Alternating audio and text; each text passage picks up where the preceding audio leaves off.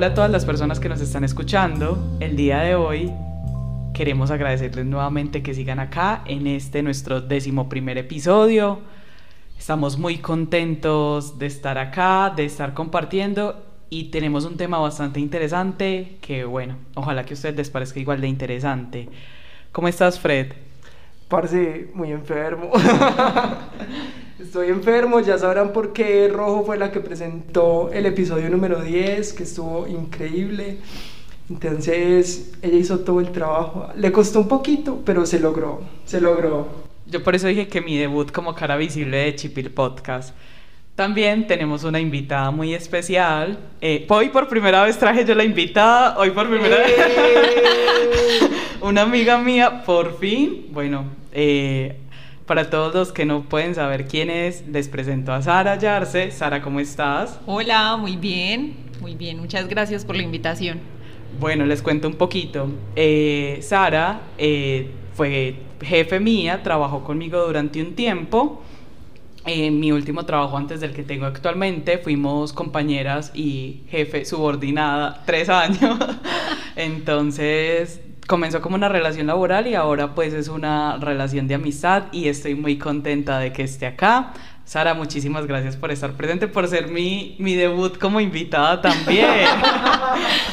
bueno, eso es como una presión importante, espero eh, que el, el, episodio les guste mucho, gracias por la invitación, me tomó un poco por sorpresa, pero eh, fan de Chipil Podcast, entonces muy feliz de estar acá. Eso. Antes de comenzar tenemos algunos avisos parroquiales, así como, como es el padre. Recuerden que Chipil Podcast se muda los jueves. Eh, Fred y yo tenemos una vida de adultos con la que es difícil sopesar entre el podcast y nuestro trabajo. Entonces a partir de ahora Chipil Podcast va a salir todos los jueves. Espérennos por favor. El jueves, entonces ya, ya tienen otro día para estar Chipil. También queremos decirles que el alpilitro está pendiente. O sea, ya, ya Alpina dijo que el 16 saca otra vez Alpilitros porque eso como que salió y como que pusieron tres a vender, ¿ok? Vendieron como dos y medio, entonces lo compró el man que de TikTok que fue el que pidió el Alpilitro y otra persona y ya se acabaron. Entonces estamos pendientes de eso para hacer la, la rifa, el giveaway. Recuerden que lo vamos a hacer en un en vivo en Instagram para que se conecten y, y puedan ver cómo, cómo se gana usted. Puede que usted se gane el Alpilitro. Si aún no han participado, la publicación está fijada en nuestro perfil de Instagram. Vayan, participen, que no les vamos a fallar con el alpilitro. Fred va para Bogotá la otra semana, entonces va a ver si va a la tienda de Alpina directamente y lo compra o algo así. Yo en el avión y todas esas, todos botes de que son alpilitos. Es que, es que por allá en mi pueblo no hay de eso. Así toca.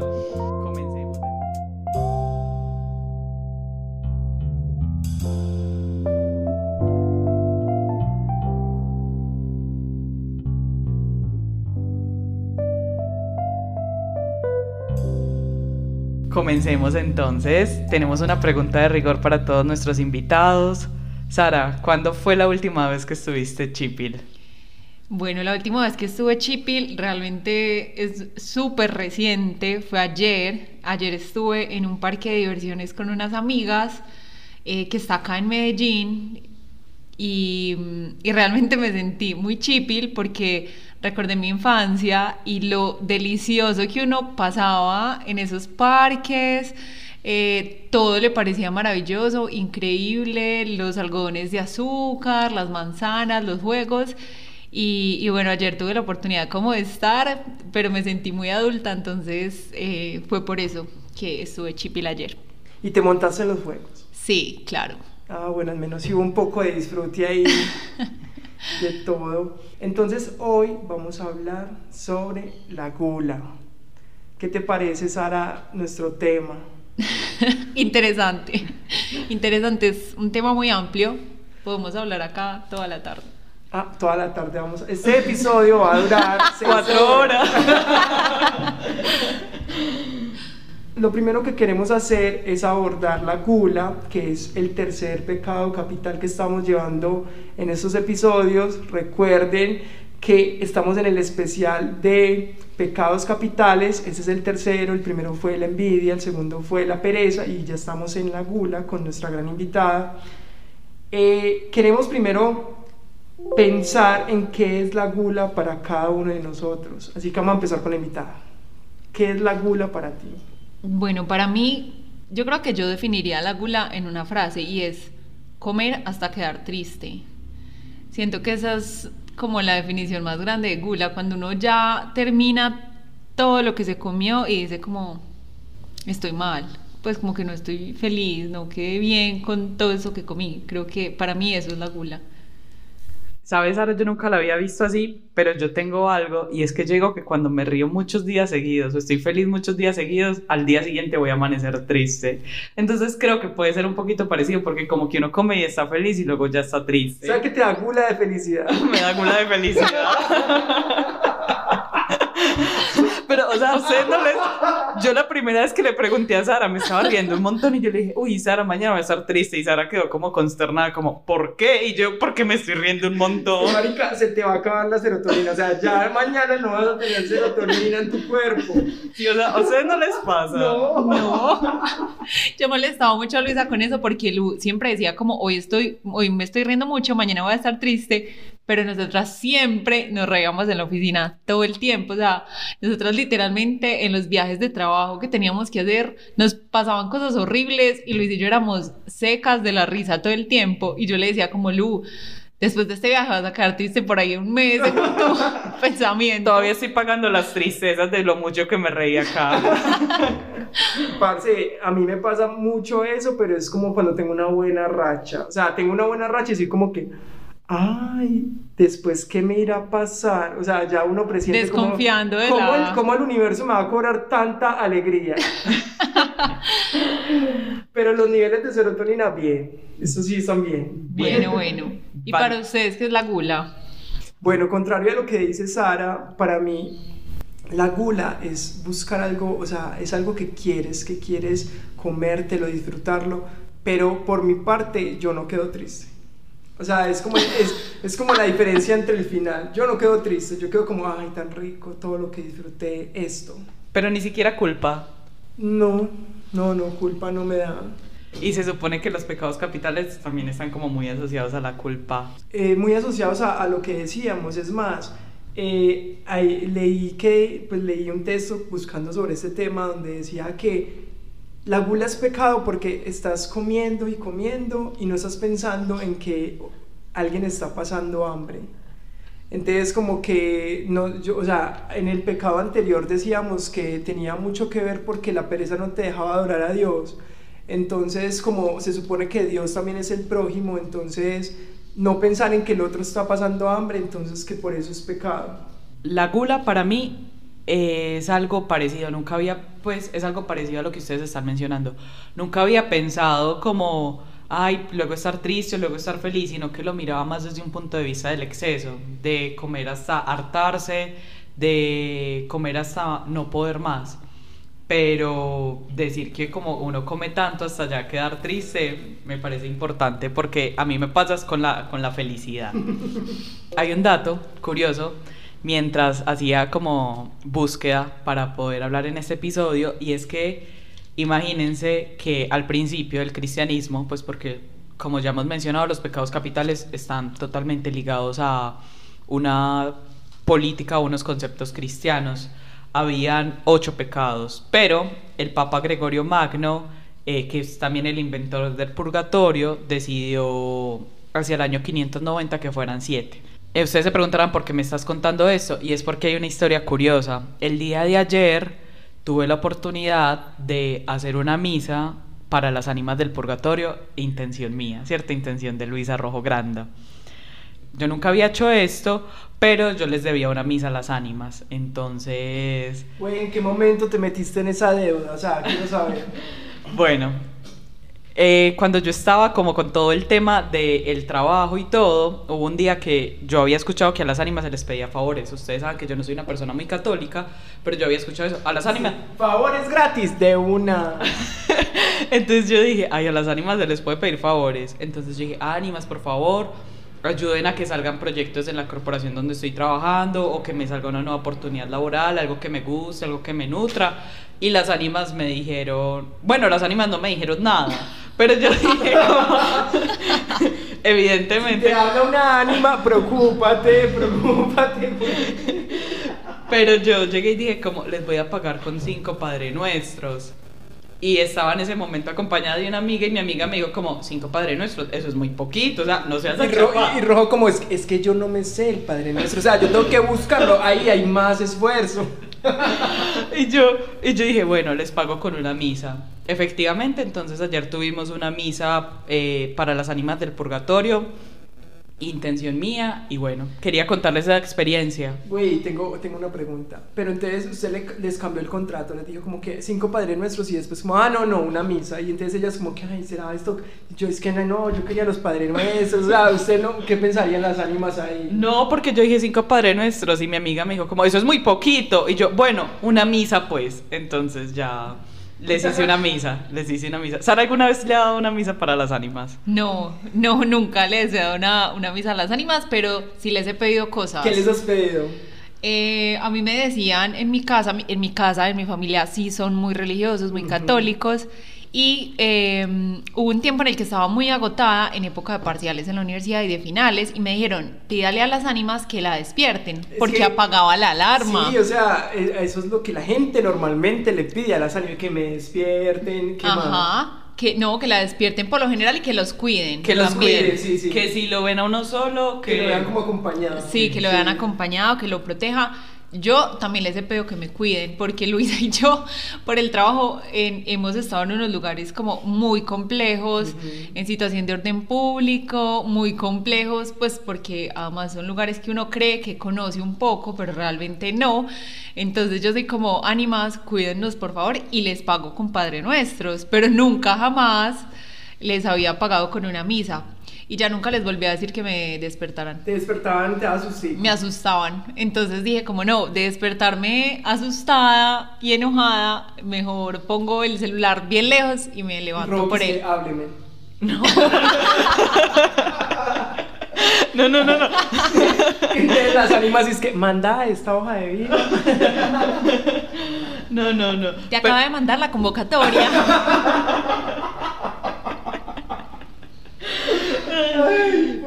Sara, por ejemplo, ¿cómo te despertaban? No, me despertaba súper asustada, como si me hubieran gritado al lado o como si me hubieran sacudido. O como si se cayera algo, o sea, uno se levanta como tenso. no. Asustada. A mí eso me daría mucho susto, pues, porque también eh, dicen como que susurran el nombre, como que Sara. Uy, no, yo no les pediría que me despierten. Que, a mí. Que le, que le den a uno los números del baloto, que me los griten, que me, que me los susurren, lo que sea. A mí me da mucho susto con las ánimas, desviándonos un poquito de la gula, cuando hay un día de noviembre, creo que es el primero de noviembre, que un animero va, la saca del cementerio y camina con ellas, pues yo soy de un pueblo, camina con ellas por todo el pueblo con una campanita. Y cuando uno escucha la campana se supone que uno tiene que rezar por las ánimas, pero que nadie las puede ver y que si uno se asoma a la ventana las ve. O que si el animero voltea, las ve y eso me asustaba demasiado. Y el man no, no mira hacia atrás, o sea, que no puede mirar. Qué costumbres y pensamientos como tan pues muy autóctonos, me parece que es algo como súper gracioso la forma como los seres humanos configuramos las creencias, en este caso también los pecados. Y mira que eh, el purgatorio fue creado por este mismo señor que se me olvidó el nombre. Sí, por, por el padre el Papa Gregorio Magno. Sí, o sea, como que una persona decía inventar el purgatorio, o como que una persona decía, esto es pecado y esto no, eso es muy loco. Pues él inventó el purgatorio y mandó a una gente a vivir allá y ya Robo le está pidiendo favores. Sin el, el efecto mariposa, sin el Papa yo no habría conseguido trabajo.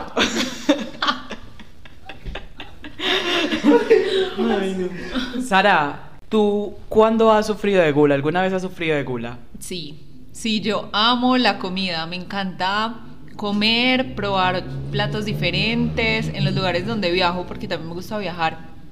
Trato como de probar la comida de los lugares.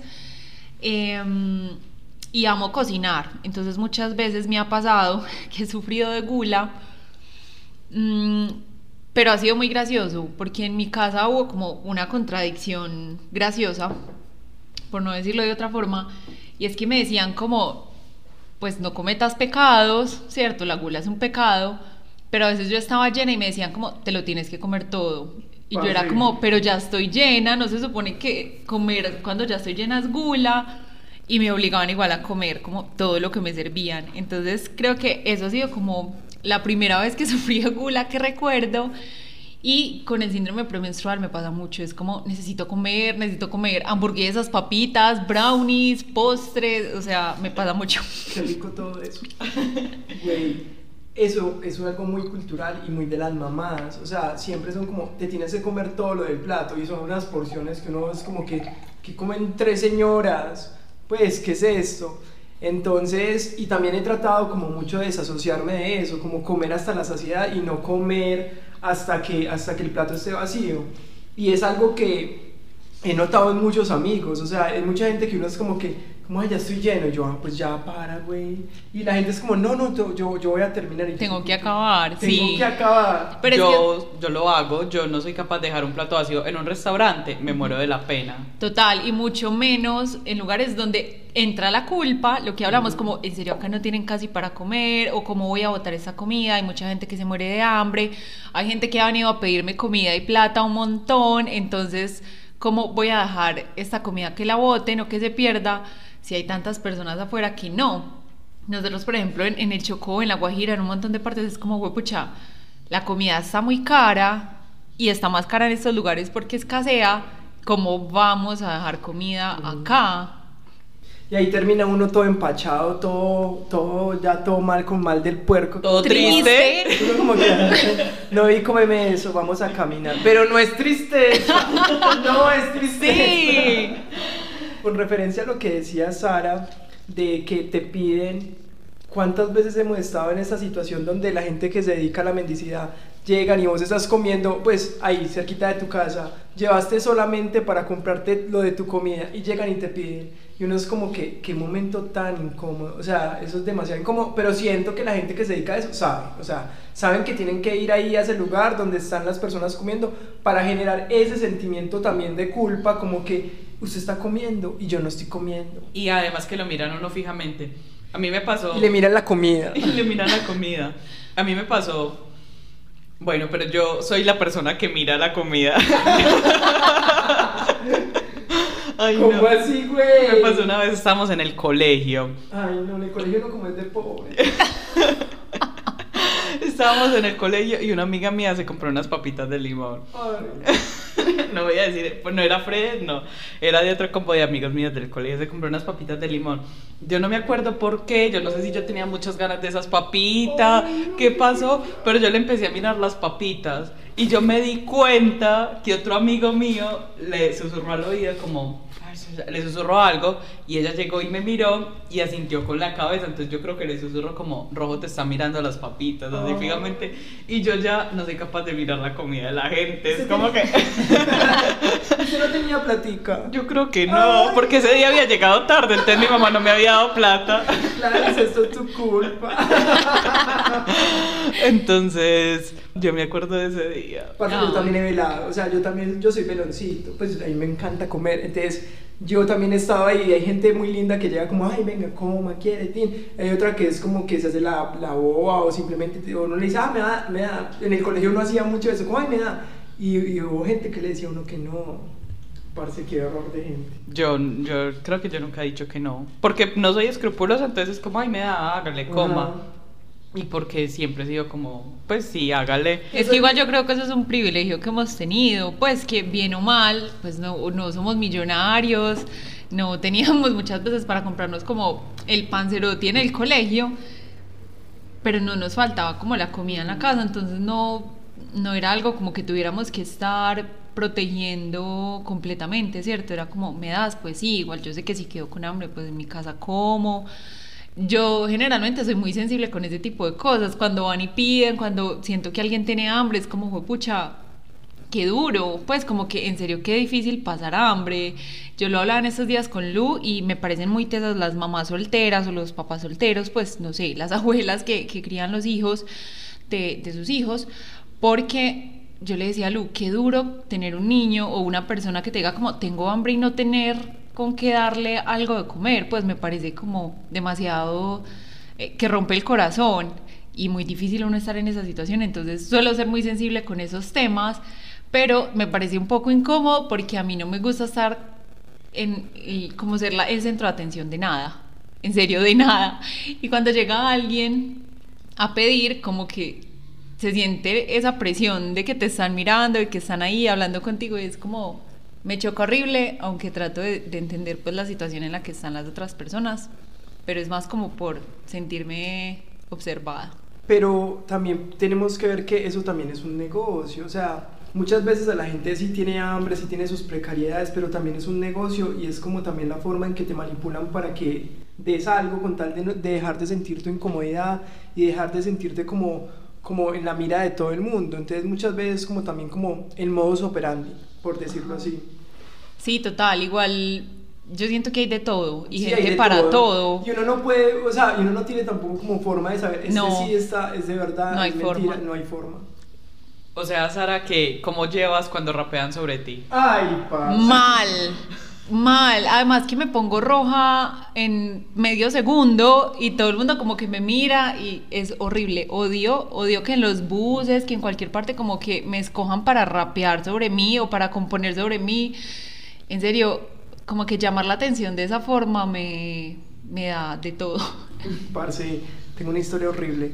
Estaba yo en el Príncipe en Itagüí comiendo con, con Cami y llegaban a rapear y empezaron a rapear sobre mí y el man me dijo gordo y yo qué gonorrea o sea yo, yo me paré yo qué gonorrea y el man que es que no disculpe que yo le que yo como así huevón y uno ¿Sí? comiendo. O sea yo en mi momento de vulnerabilidad comiendo y llega y me dice gordo. No es lo mismo que le digan uno, no es lo mismo que le digan uno gordo mientras está en el gimnasio que le digan uno gordo. No, eh, está para mí es igual. Pues o sea, porque mismo, tenés que decirle mismo, o gordo sea, no a tienes que decir alguien. nada sobre el cuerpo de la gente. Poder rapear sobre otro tipo, Otro de, tipo de cosas. cosas, sobre cómo se viste, sobre, no sé, bueno, lo que sea, pero me parece muy teso como decirle a alguien eso, o estás feo, es Marica, pero, pero comiendo también está horrible. O sea, yo, yo no Sí, sé. es- es peor O todavía, sea, yo llegué pero- como que. Está gonorra y ya, vámonos. Se me Y quitó el hambre, Sí, bueno, se me quitó chao. el hambre. Y entonces, pues, si el man que se, se apenó o qué? Se apenó, pero pues a gente le importa un culo. ah, Ya. Ay. difícil, difícil situación. Pero sí, o sea, nadie tiene por qué opinar sobre el cuerpo ajeno, y eso es muy importante. Pero yo digo que, bueno, si a uno le dicen gordo mientras está haciendo, trotando, uno dice como, bueno. No, No, se le quitan las ganas. Es como que, o sea, tanto ejercicio que Sí. estoy haciendo, pan y mierda. O sea, eso es un No. eso te quita la motivación inmediatamente ese día y todos los días de tu vida. Pues, además de que ya te toca, porque para mí los gimnasios cargan como con demasiado peso de tener que cumplir con ciertas expectativas, de que hay un montón de de lindas ahí, todas, digámoslo así, como mujeres súper buenonas, según lo que pone la sociedad, y uno está ahí dando su mejor esfuerzo, tratando de darla toda, para que lleguen y le digan gordo. Parce, No. a mí los gimnasios me parecen un ambiente súper hostil, súper horrible, o sea, me parece demasiado incómodo. Me parece que, o sea, que como que todo el mundo como que compite en ese mismo ámbito y se vuelve como, como mira, yo hago más, yo, no, pues me parece súper estresante la situación. A mí me gustan, pues a mí me gusta ir a entrenar al gimnasio o ir a piscina a hacer ejercicio. Siento que sí se presta en muchos casos para eso. Eh, igual como todos los temas respecto a la imagen, eso hay que cogerlo con pinzas Ujú. porque se presenta para todo, pues digamos como comer mal o comer bien o, o compararte todo el tiempo con, con la chica a la que el entrenador siempre le presta atención o ese tipo de cosas, pues me parece que son muy heavy, muy complicadas. eh, y que cada uno pues tiene como su propia experiencia, Sí. pero, pero me parece horrible que, que te vayan a decir gordo o que te digan cualquier cosa, pues como en este tipo de espacios. Ahí yo quiero añadir algo y es que justamente lo que Sara menciona con el tema de la imagen, eh, tenemos hoy también opinión de, llamémoslo como, como la sección opinión de experto. Las o opiniones expertas. los sí. expertos opinan. y es que nosotros mientras planeábamos el episodio nos preguntábamos mucho cuál puede ser la delgada línea, si hay una delgada línea entre la gula y los trastornos alimenticios. Entonces vamos a contar con la opinión de Camila Dávila, eh, ella es nutricionista y bueno, escuchemos qué tiene para decirnos Camila. En relación a la pregunta que hace Fred y Rojo, frente a la diferencia que uno podría encontrar entre un trastorno de alimentación especialmente compulsivo o atracones, frente a lo que es un antojado o ser goloso, siempre hay una gran diferencia. ¿Qué pasa? La persona que tiene el trastorno compulsivo, uno tiene una obsesión especialmente con su percepción física y frente a la alimentación tiene ganas de comer y no es capaz de regular su centro de saciedad y hambre. O sea, los seres humanos tenemos la capacidad y tenemos hormonas que participan, señalizaciones que participan en ese proceso de que cuando tenemos hambre hay que comer, cuando ya llegó el proceso de saciedad y cumplimos nuestras necesidades hay que parar. ¿Qué pasa con la persona que ya tiene esta eh, alteración en su alimentación? Es que no es capaz de regular no siente saciedad, no es capaz de identificar cuándo se llenó o si lo que realmente siente es hambre, come más rápido, come mayor cantidad y no mira el tipo de alimento que se está consumiendo, con el agravante que esta persona sabe que lo que está haciendo puede traer repercusiones para su salud. Y se siente culpable, se siente mal. Después de un atracón viene la culpa, muchas veces viene el llanto, episodios de depresión. Algunos toman estrategias tratando de eliminar ese exceso de calorías que tal vez se pudo consumir. Y siempre es un, un proceso de culpa, culpa, culpa, culpa, porque estoy comiendo mal o porque comí lo que no debía comer. Mientras la persona antojada simplemente lo sabe. Eh, vi un dulcecito, qué rico es helado, tengo muchas ganas del helado, me como el helado, me sacio de ese helado que tenía las ganas y no siento culpa, ya me lo comí. Esa es la gran diferencia. La persona que siempre está golosa, qué rico un dulcecito, me calma, se siente feliz en ese proceso de alimentación. El que tiene el, trastorno compulsivo no se siente siente feliz mientras está consumiendo, no se siente saciado, eh, ve la alimentación, tiene una pelea casada con la alimentación, no ve el proceso bonito que hay detrás de los alimentos, que no es solo el aporte de calorías y nutrientes, todo lo que hay alrededor del proceso de alimentación a nivel cultural y social. La persona que tiene estos atracones o la compulsión no lo ve así, ve la alimentación como un veneno y que ella no es capaz de limitarlo me parece muy importante saber qué sentimientos tenemos al comer, si sí estamos disfrutando la comida, si esa comida sí sacia nuestras ganas, si sí sacia como, como esa felicidad que queríamos obtener de, de eso, porque a la final es cómo nos sentimos comiendo, qué, a qué queremos llegar con la comida y cómo nos hace sentir ella. Entonces eso es como lo que me parece muy importante. Yo creo que acá eh, es muy importante ese tipo de, comentarios, ¿cierto? Porque no estamos exentos en ningún momento de tener un trastorno alimenticio. Como les decía ahora, pues todos vivimos bajo unos estándares quizá de belleza que son muy fuertes para muchas personas, para muchos de nosotros. Yo siento que todos en algún punto hemos tenido como batallas eh, con nuestro cuerpo o por nuestra belleza o por comentarios que nos dicen. Y es importante empezar pues como analizar esa relación que tenemos con la comida, porque además la comida es un acto no solamente de bienestar personal, sino que es un acto social y político, ¿cierto? Entonces yo les comentaba que al inicio para mí la comida es súper importante, no solamente comerla, sino cocinarla, comprender de dónde viene, eh, y creo que pues la relación con la comida se ha ido transformando, ¿cierto? Porque de pequeña yo solía ser muy caprichosa con varios alimentos. Eh, no me gustaba, por ejemplo, el aguacate, la cebolla, con la remolacha todavía estoy como en proceso, eh, pero aprendí, aprendí a comerlos, entendiendo de dónde vengo, ¿cierto? Qué, qué alimentos se dan en mi pueblo y qué alimentos le puedo comprar directamente a los campesinos. Eh, cómo esos alimentos me pueden nutrir o no, de esos alimentos que puedo cocinar que me sepa muy rico y que pueda disfrutar un montón también, porque a veces creemos que la, pues tenemos el imaginario de que la comida saludable es maluca, aburrida y no sabe rico, y creo que eso ya ha ido cambiando mucho y me alegra que eso haya ido cambiando mucho también. Entonces, la Sara niña no comía aguacate, cero, no le gustaban casi las sopas, la carne sudada, no, cero, nunca jamás.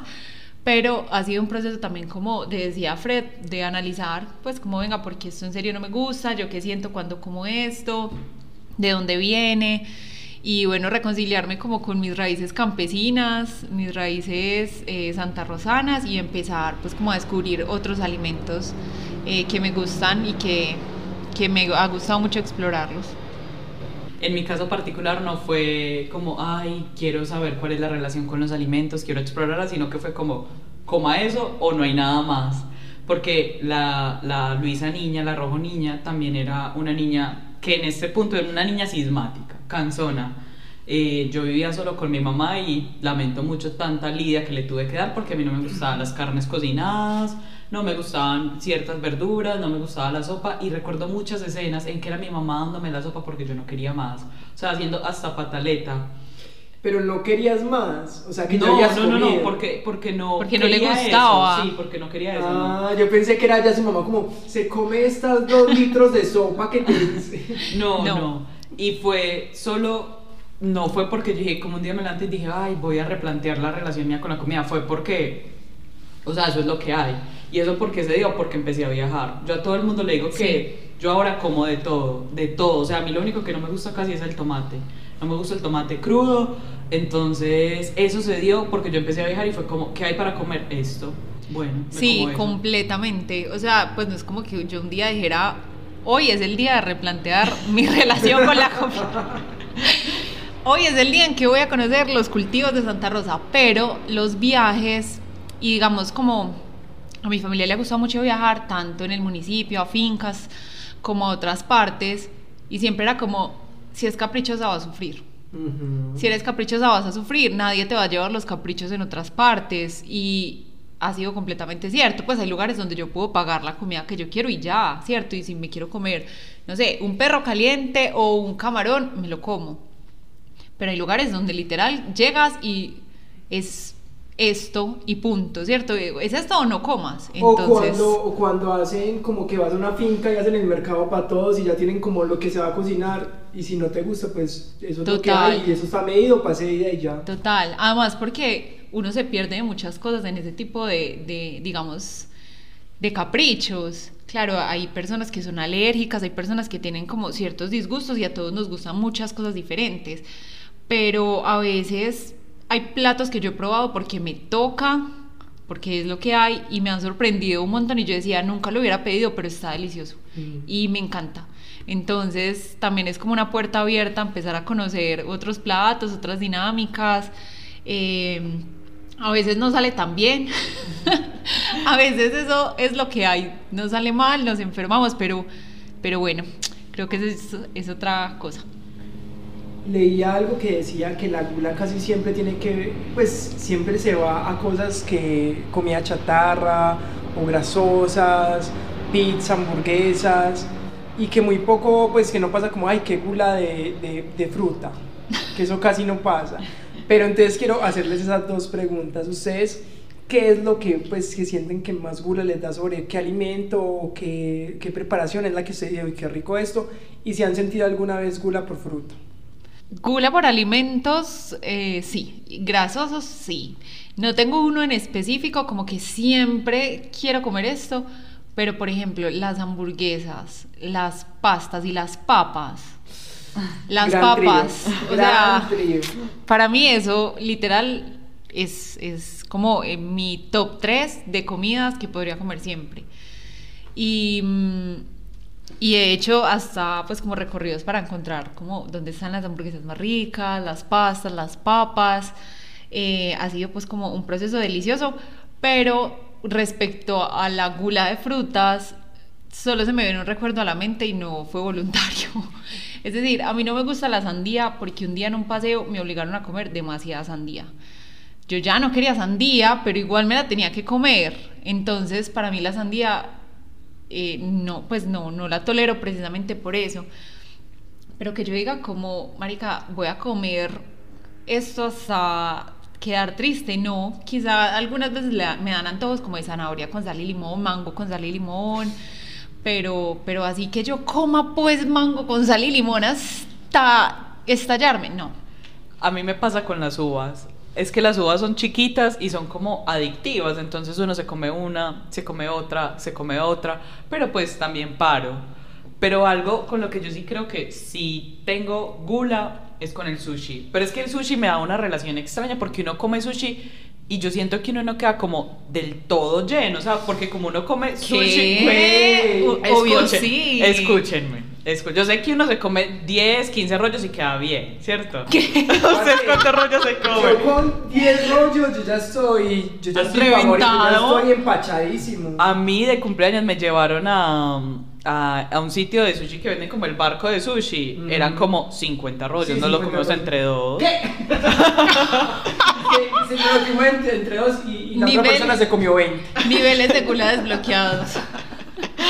Pues, pero yo pensé que a todo el mundo le pasaba porque el sushi, es, o sea, es chiquito y todo, pero es así como encarretador, uno se come un sushi, otro. Pero es llenador. Es encarretador, pero llega un momento en que como que te comes uno y al siguiente ya estás que te vas a morir. O sea que es como el trago, cuando uno se toma un trago y está bien, y luego otro, y, ya, borracho. Ya borracho. Bueno, no sé. No sé, nunca, o sea, nunca había dimensionado esa comida de sushi. Ah, yo te conté. Pues pero, pero tú me contaste que fueron a comer sushi. Pero yo no sabía que te habías metido como a 30 bocados. a 30 bocados. Ahí tengo una foto con mi barquito de sushi. Y yo que con 6 quedo. Yo con 10 ya estoy bien. Si me como el 11, ya ahí es donde ya estoy para morirme.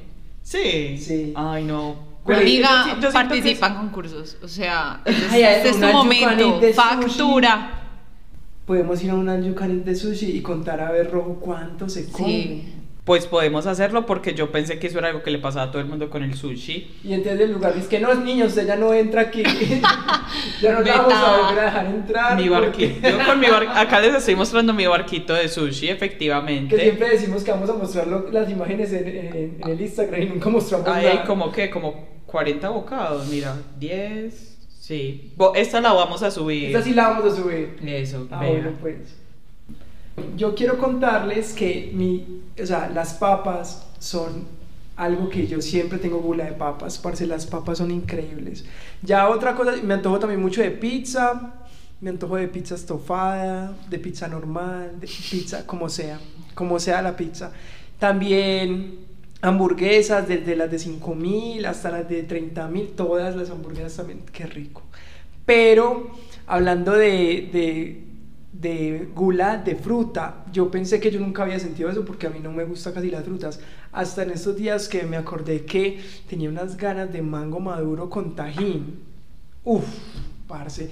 Y entonces el mango el madurito. la mejor. Y uno llega y pica el mango y entonces baña todo el mango en tajín Ay, parce. Entonces ahí sí, y me comí como tres mangos ese día. Entonces yo sí he sufrido de gula de fruta. Y en el segundo ya estabas lleno, pero quería seguir comiendo.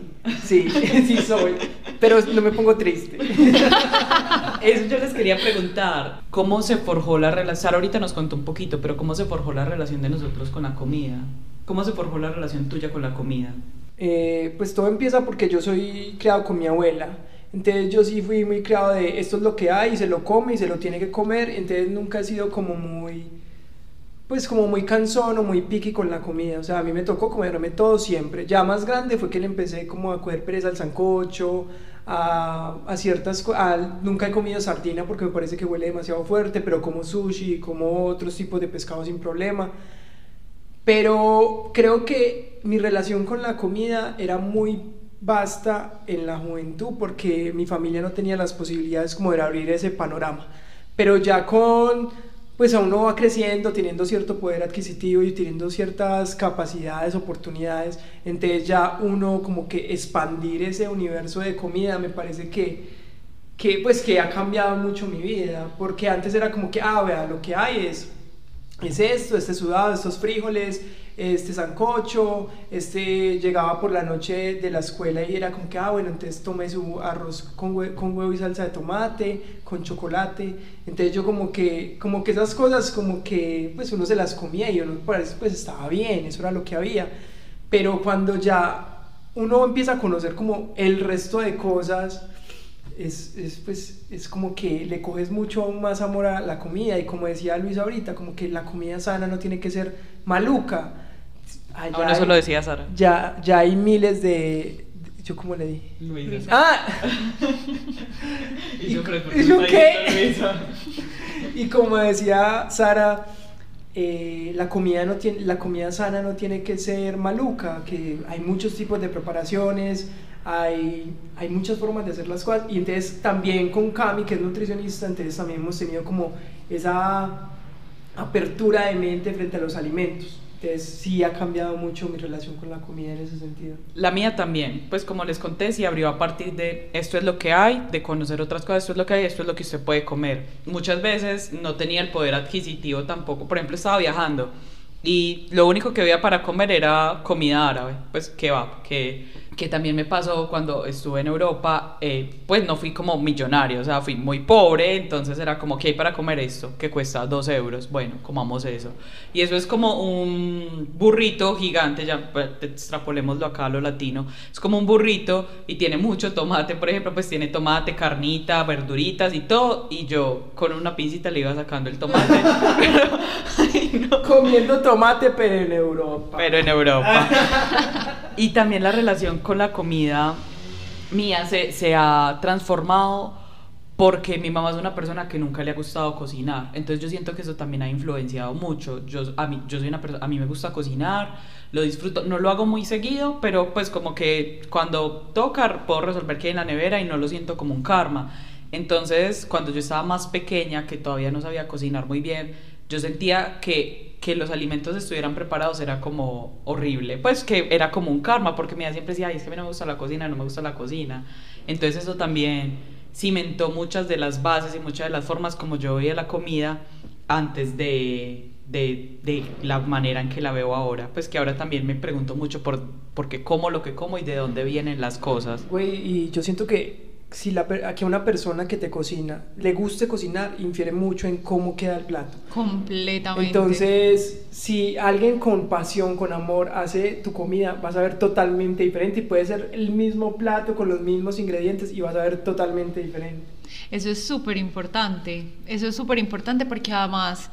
Eh, yo no sé, para mí la cocina es una forma de demostrar amor, ¿cierto? Pues para mí podría ser como una parte dentro de los lenguajes del amor que tengo y es supremamente importante eso, pues como poder hacer comida con amor para decirle a los demás como mira, te estoy entregando algo, te estoy regalando algo que hice con mucho amor. Me parece que es supremamente importante y es súper valioso cocinar con amor y comerse algo que a uno le hicieron con amor o con gusto, uno lo disfruta demasiado, pues es algo que yo valoro muchísimo, por ejemplo. Yo también considero que la cocina puede ser un lenguaje del amor, es una forma de demostrar las cosas. Además, cuando uno se sienta a comer algo y le dicen como, uy, esto te quedó muy rico. Uh, eso es como... Piropazo. Sí, piropazo. ¿Qué, ¿Qué se va a tomar? Literalmente.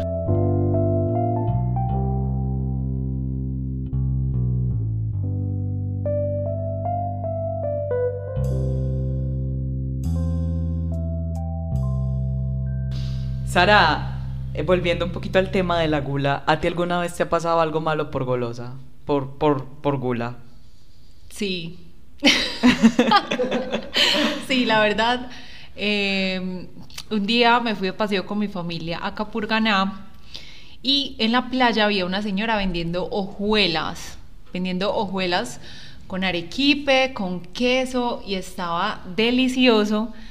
Comimos demasiadas hojuelas con queso y después eh, eso resultó en los retorcijones más horribles de toda mi vida. Me tocó ir al médico y él me dijo que me había dado algo así como un virus del viajero y es que las personas pues de los lugares estamos acostumbradas a ciertas bacterias y a ciertos microorganismos, pero cuando uno llega nuevo, pues todo mal. Entonces me dio como una bacteria por comer muchas abuelas en la playa. ¿Será por eso que hay gente que se enferma tanto como en cóctel de camarones en la playa y así? Sí, también. Igual puede ser mala manipulación de los alimentos, pero la, por ejemplo el agua tiene muchas veces muchas bacterias que, que nos enferman.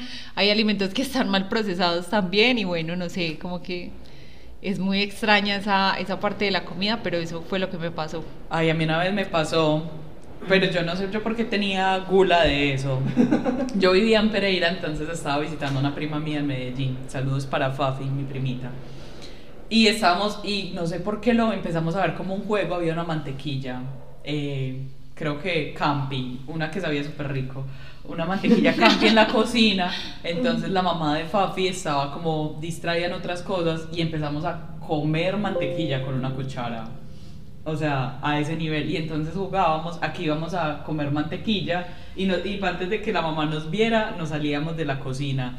Y eso terminó con nosotras, en o sea, nosotras con un dolor de estómago horrible. ¿Quién come mantequilla cruda? Yo también he estado ahí. ¿Tú has comido mantequilla cruda? ¡No! Tengo dos historias porque yo soy atascado. Bueno, primero, de chiquito pues yo mantenía también mucho solo porque mi mamá trabajaba y toda la cosa. Entonces me quedaba en la casa y como que, como no era como esas casas donde había helado, papitas, que te dejaban como lonchera como para que pasara, no, no, yo no tenía eso. Entonces había mucha, siempre había como galletas, de esas de soda, había mantequilla, pues como las cosas que siempre hay como para el desayuno normal. Parce, y yo me llegaba y me hacía torres de galletas con mantequilla, le daba cucharadas de, de mantequilla sola y así. O sea, yo siento que todos los niños clase media baja estuvimos ahí. Comiendo mantequilla sola. Comiendo mantequilla sola. Tanto así que una vez, en medio de, de mi gula, tenía yo como 12, 13 años, en medio de mi gula y de mis ganas de comer, porque eso es como uno viendo televisión, viendo muñequitos, es como que, que como, entonces como que no hay crispetas, no, no hay. Entonces cogí y mezclé leche con chocolisto, con chocolate en polvo, pues cocoa, y lo mezclé, parce, y me lo tomé. Al otro día está en el hospital porque entonces estaba con un dolor horrible, horrible. Cuando llego, y es que usted tiene apendicitis, me dice el doctor, y yo, ay, ¿cómo así? es que sí, tiene apendicitis. Ya lo vamos a pasar a cirugía, tiene apendicitis, que yo no sé qué. Cuando al rato, o llega otro médico, revisa mi historia, y dice es que no, eh, espere yo le hago un examen y ya miramos si es apendicitis. No era apendicitis, era que estaba como, ¿cómo se dice la palabra? Como constripado, no, no es constripado eh, ¿cómo se dice? Estreñido. No. Como malito del estómago. No, porque no era diarrea. bueno, también era diarrea. Pero no, era como que me cayó mal, o sea, como que me exageré con eso, con lo que tomé. Indigest, tenía, indigestión. tenía indigestión por estar comiendo lo que no debía y ya casi me operaban de apendicitis imaginaria. No, no. Entonces cuando me dijeron como, ah, usted está indigestionado, ¿sí es la palabra? Indigesto. Indigestado. Indigestado. ¿Qué? Indigesto. Tienes indigestión. Es lo más probable que te hayan dicho. Bueno, algo así me dijeron. Entonces ya, parce, me mandaron para la casa, me, me, me echaron suero y un poco de cosas, pero mi gula, yo estaba ahí. Y lo Mi gula casi me hace operar de apendicitis. Imagínate. Y lo otro es que una vez estábamos con las amigas de mi mamá del colegio, ellas también tienen niños, como de mi edad, entonces estábamos ahí todos comiendo pollo frito y yo era echándole salsa rosada al pollo y yo le echaba así bastante y todo el mundo era como que no le eche más salsa a Fredman que se va a enfermar, se va a indigestionar. Indigestar. Indigestar. Entonces todo el mundo era ahí como y yo no, de mal andaba a echar. Parce, terminamos de comer y yo ya tenía un dolor de estómago horrible ¿Y saben qué iban a hacer después de comer pollo? Ir a ver 102 dálmatas. Y adivinen quién no pudo ir. La gula. Entonces, la gula no permitió que fuera a ver 102 dálmatas. Ahora, ¿qué opinan ustedes de la gula como entretenimiento? Como este tema del mukbang. No sé si han visto videos. Fred ya ha comentado que él le encanta ver videos de mukbang, que es como gente que se come grandes platos, a veces los prepara, pero es más como en el momento en que se los come. Y es literalmente comida que uno ve y uno dice como, pues uno ya se siente como maluco solo de ver. ¿Tú te sientes maluco solo de ver todo eso tan grande? Yo, soy, yo veo mucho un man que es español que se llama Stick. Entonces él dice, comiéndome la pizza más grande, por ejemplo, de Medellín en cinco minutos. Entonces yo soy como que, sí, irá a ser capaz. Entonces el man empieza ahí a atragantarse y yo soy, sí, tú puedes, Stick, tú puedes. Bruce, Bruce. Algo así. Y entonces, y yo disfruto mucho cuando él llega y termina y es como, sí, yo sí, lo hiciste. Yo, yo me emociono, yo me Sí. emociono, sí, me encantan esos videos. Pero es increíble cómo incluso algo que es considerado pecado, la gente empieza a verlo como entretenimiento. Yo, Ah, es que el pe- todo pecado entretenimiento, en todo el pecado hay entretenimiento. Sí, es que el pecado es placer. Hay algo... A mí no me produce placer ese tipo de videos. Cero. De hecho, me pasa más lo que decía Lu. Como que veo tanta comida que me lleno y me parece como.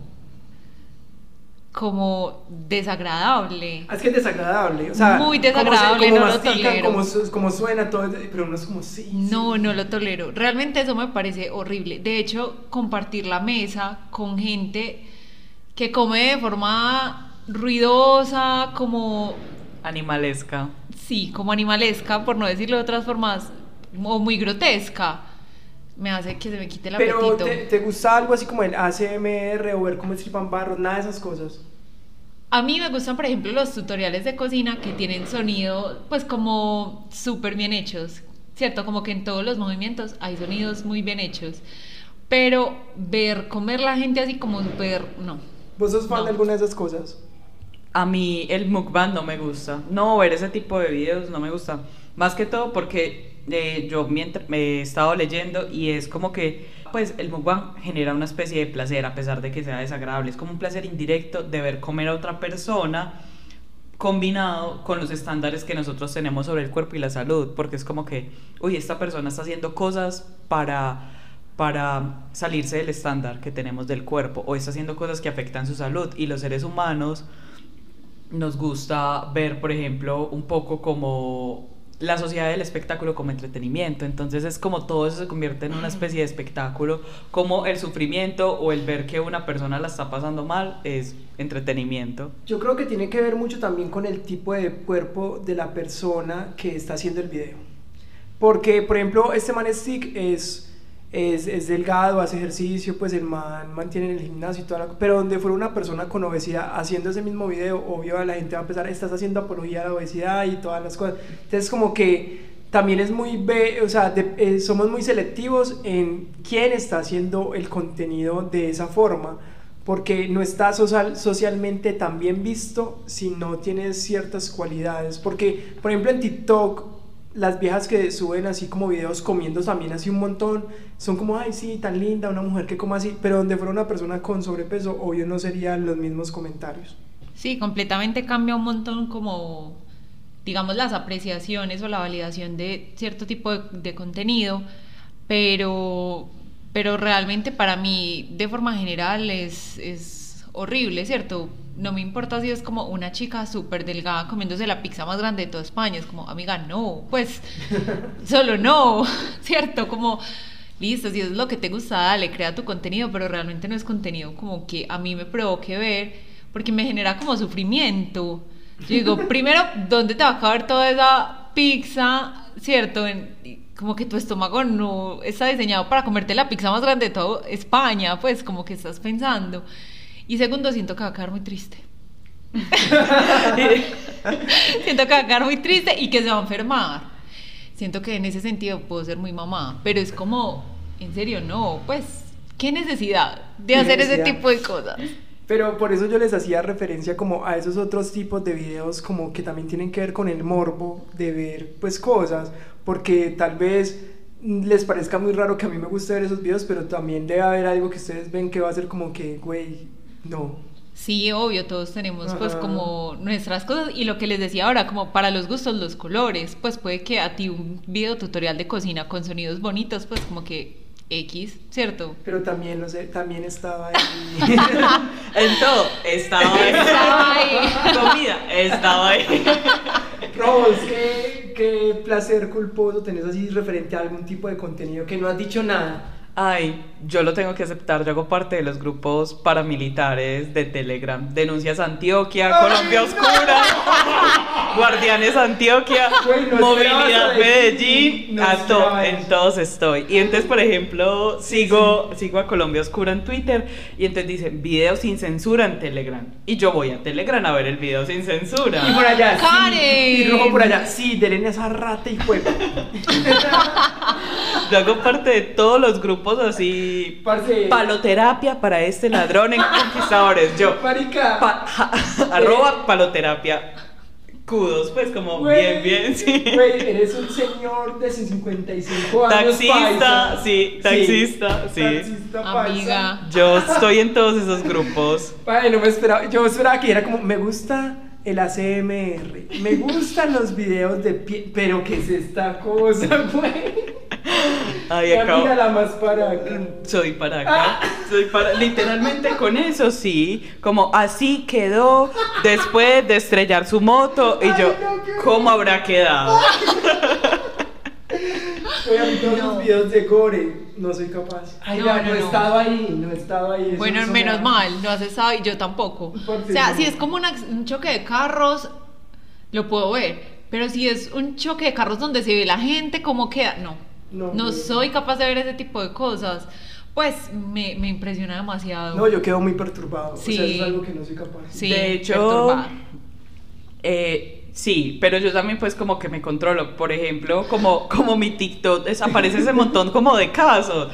Y es como el video de... Ay, yo no sé por qué mi algoritmo está configurado así. Imagino es que, es que los charros Es que me controlo. Hoy solo voy a ver 10 cascadas de ladrones. Marica, lo ¿Qué? charro, lo charro es que rojo es iPad Key. Entonces me imagino eso, viendo esos videos mientras come cereal. Es que, mmm, mira cómo le quedó ese pie. Mm. Justo ayer estaba, justo ayer estaba, estaba leyendo como, como los casos en que un solo hombre ha matado más gente. Y uno de esos es- fue el que ocurrió en Nueva Zelanda en el 2019, como en unas mezquitas. Amiga, no, tenemos no, ni no, idea. Como si supiéramos.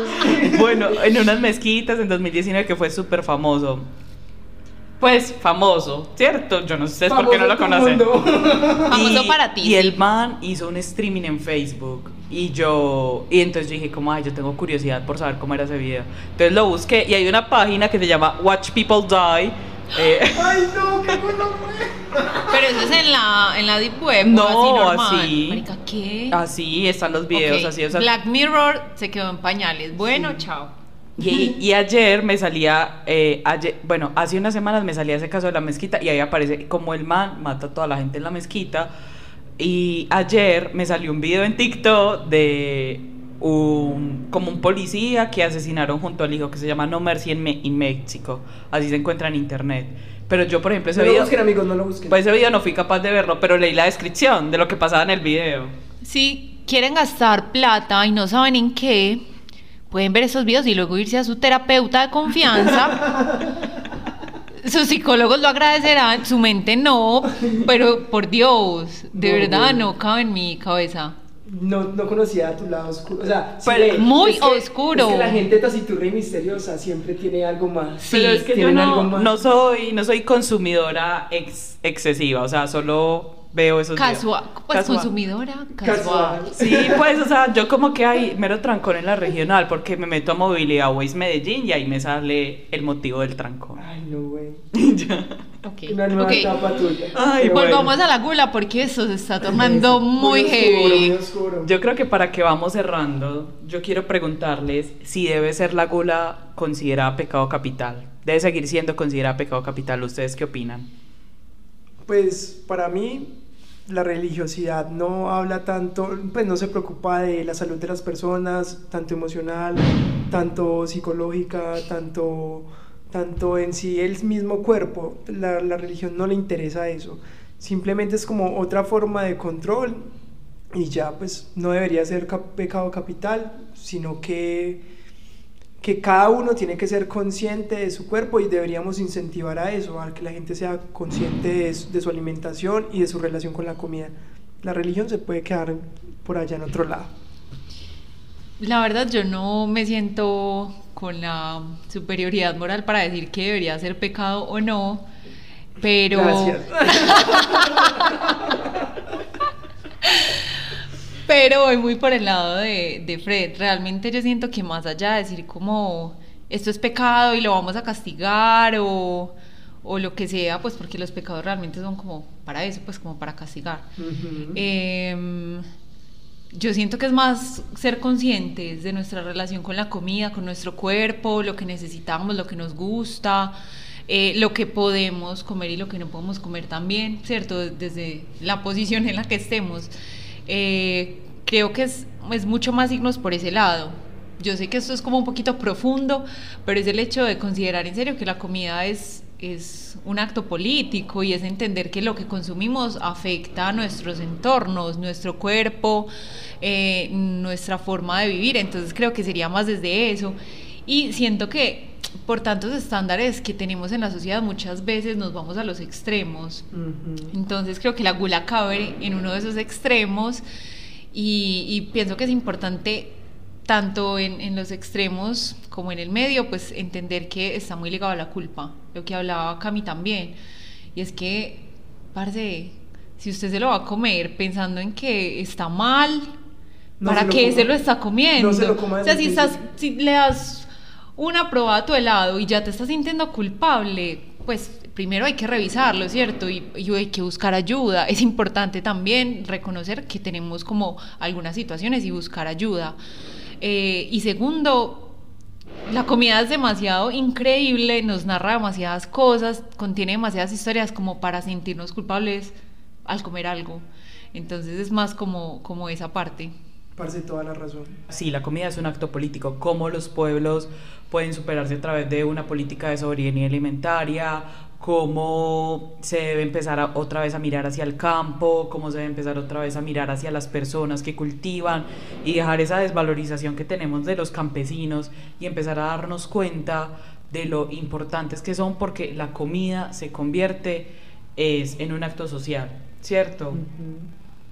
eh, yo creo que la gula debe ser considerado pecado capital, pues no lo sé, la verdad, pero es porque yo aunque a pesar de que a mí me gusta mucho la religión y la forma como la religión nos pide narrar y ver el mundo, particularmente pues tengo como casi todas las personas que me conocen saben que tengo un interés particular por la muerte, también he, he estudiado mucho cómo la religión católica empieza a moldear todo lo que nosotros consideramos y cuál es la gran influencia que tiene en la sociedad.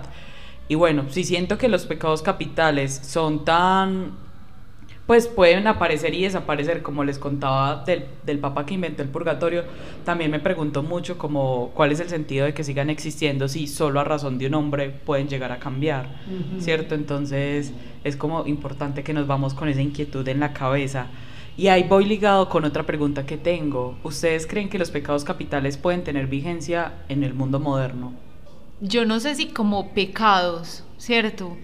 Pero yo siento que los seres humanos siempre hemos encontrado formas de configurar nuestras formas de convivencia. Entonces, pues en algún punto fue a través de la religión y de los pecados que limitábamos ciertas acciones.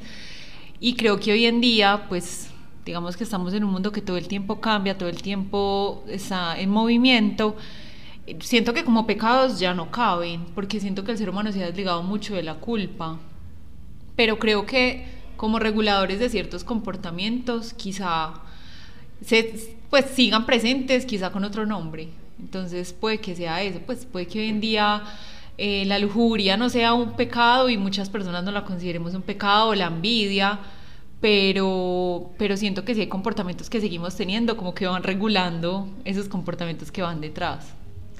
Más que, más que hablar y decir como que va a ser pecado o no este comportamiento. Siento que la misma sociedad, como decía Sara, se está regulando en, en, ciertas cosas. Por ejemplo, en ese sentido, hablar de la gula y de las formas de alimentación, siento que se ha vuelto mucho más común la preocupación por cómo nos alimentamos, de qué forma lo estamos haciendo, si es de la forma adecuada, cuál es nuestra relación con la comida. O sea, esto no es una conversación que se da aquí solamente en Chipil Podcast, siento que la hemos tenido en cualquier ámbito con compañeros de la universidad, de la oficina. Entonces, es como, ah, porque más que todo en la oficina es como que todo, o en un ambiente que todos sacamos la coquita, ay, trajiste eso. Entonces se genera como la conversación, como, ay, ¿por qué trajiste eso? Ah, es que quiero probar esto nuevo. Entonces, siento que la sociedad en el sentido de, de la gula se ha transformado con todo el conocimiento, toda la información que nos ha llegado desde el internet y de muchos médicos, doctores, como a pensar en eso y a tratar de comer mejor. Entonces, hablando de la gula, la misma sociedad se ha encargado de nutrirnos y de, de que hemos aprendido de eso. Igual yo siento que se dan demasiadas discusiones alrededor de esto. Y en unas es como gordofobia, en otras es como, entonces vamos a los trastornos, en otra es como, bueno, desde la gula, cómo podemos alimentarnos mejor o cómo dejar de comer tanto, ta, ta, ta. Eh, igual el tema de la alimentación es un tema como que se coge desde demasiados ámbitos, ¿cierto? Sí, porque, o sea, por ejemplo, podemos hablar de, de la alimentación y la van a, va a haber alimentación por el lado más fitness o alimentación más consciente, también desde la gordofobia, como lo decías. Entonces, como que también tenemos que saber escoger qué, queremos consumir y como que se adapta a lo que nosotros somos y que lo que está dentro de nuestras capacidades hacer. Y a lo que necesitamos. Y por favor, acá una cuña desde mi lado súper periodístico. Por favor, por favor, por favor, elijan bien el contenido que consumen y traten de que sea veraz. Pues realmente hay muchos puntos de vista, nadie tiene la verdad absoluta, pero al menos que la información que están recibiendo no sea que alguien se levantó esa mañana con ese pensamiento, esa idea y la soltó a lo loco y entonces ya nos dejamos guiar por eso, pues que sean cosas como más fundamentadas, que si sabemos que estamos dentro de un proceso de alimentación, pues al menos que tenga fundamento, aprovechando pues como todos los avances científicos y médicos y, de todo que hemos tenido. Sí, no falta el fitness coach que se levantó diciendo que el agua, el agua es mala también, el agua engorda, ¿no? Que el agua fría engorda, yo he escuchado eso. sí, bueno, por favor, no crean todo lo que escuchan. Gracias yo creo que es hora de ir cerrando este episodio sobre la gula. Eh, recuerden escuchar el episodio pasado que fue acerca de la pereza. Eh, tuvimos una pregunta, hicimos una pregunta en Spotify y Alexandra Gutiérrez les preguntamos cómo ustedes creen que los países están obsesionados con la productividad y ella nos dijo que sí y que nos creíamos mejor por eso. Entonces opinen, cuéntenos si están de acuerdo con lo que dice Alexandra, si más bien no. Eh, los invitamos a escuchar los episodios pasados que hemos hablado sobre los pecados capitales, el de la envidia que tuvimos con Mariana y el de la pereza. Y en esta ocasión pues el de la gula no, quiero agradecerle mucho a Sara por estar aquí con nosotros, por compartir este espacio, por generar otro tipo de discusión. No, muy agradecido contigo. No, ustedes muchas gracias por la invitación, por la pizza. Comíamos mientras grabamos el episodio porque... Pero no por gula. No, no, no. la pizza siempre es por gula. Y ya, muchas gracias, muchas gracias a las personas que están escuchando también, eh, gracias por llegar hasta acá y bueno, un abrazo para todos, nos escucharemos en otros espacios. No olvides seguirnos en nuestras redes sociales, yo aparezco en Instagram y en Twitter como arroba rojacana con K y W N y Fred aparece como el Carefred en Twitter. Eh, tampoco olviden seguir las redes sociales de Chipil Podcast, aparecemos en Instagram y en Twitter como arroba Chipil Podcast. Y no olviden seguirnos, recomendarnos a sus amigos. Muchísimas gracias por estar acá. Participen al pilitro que ya casi sale. Eso, gracias, gracias.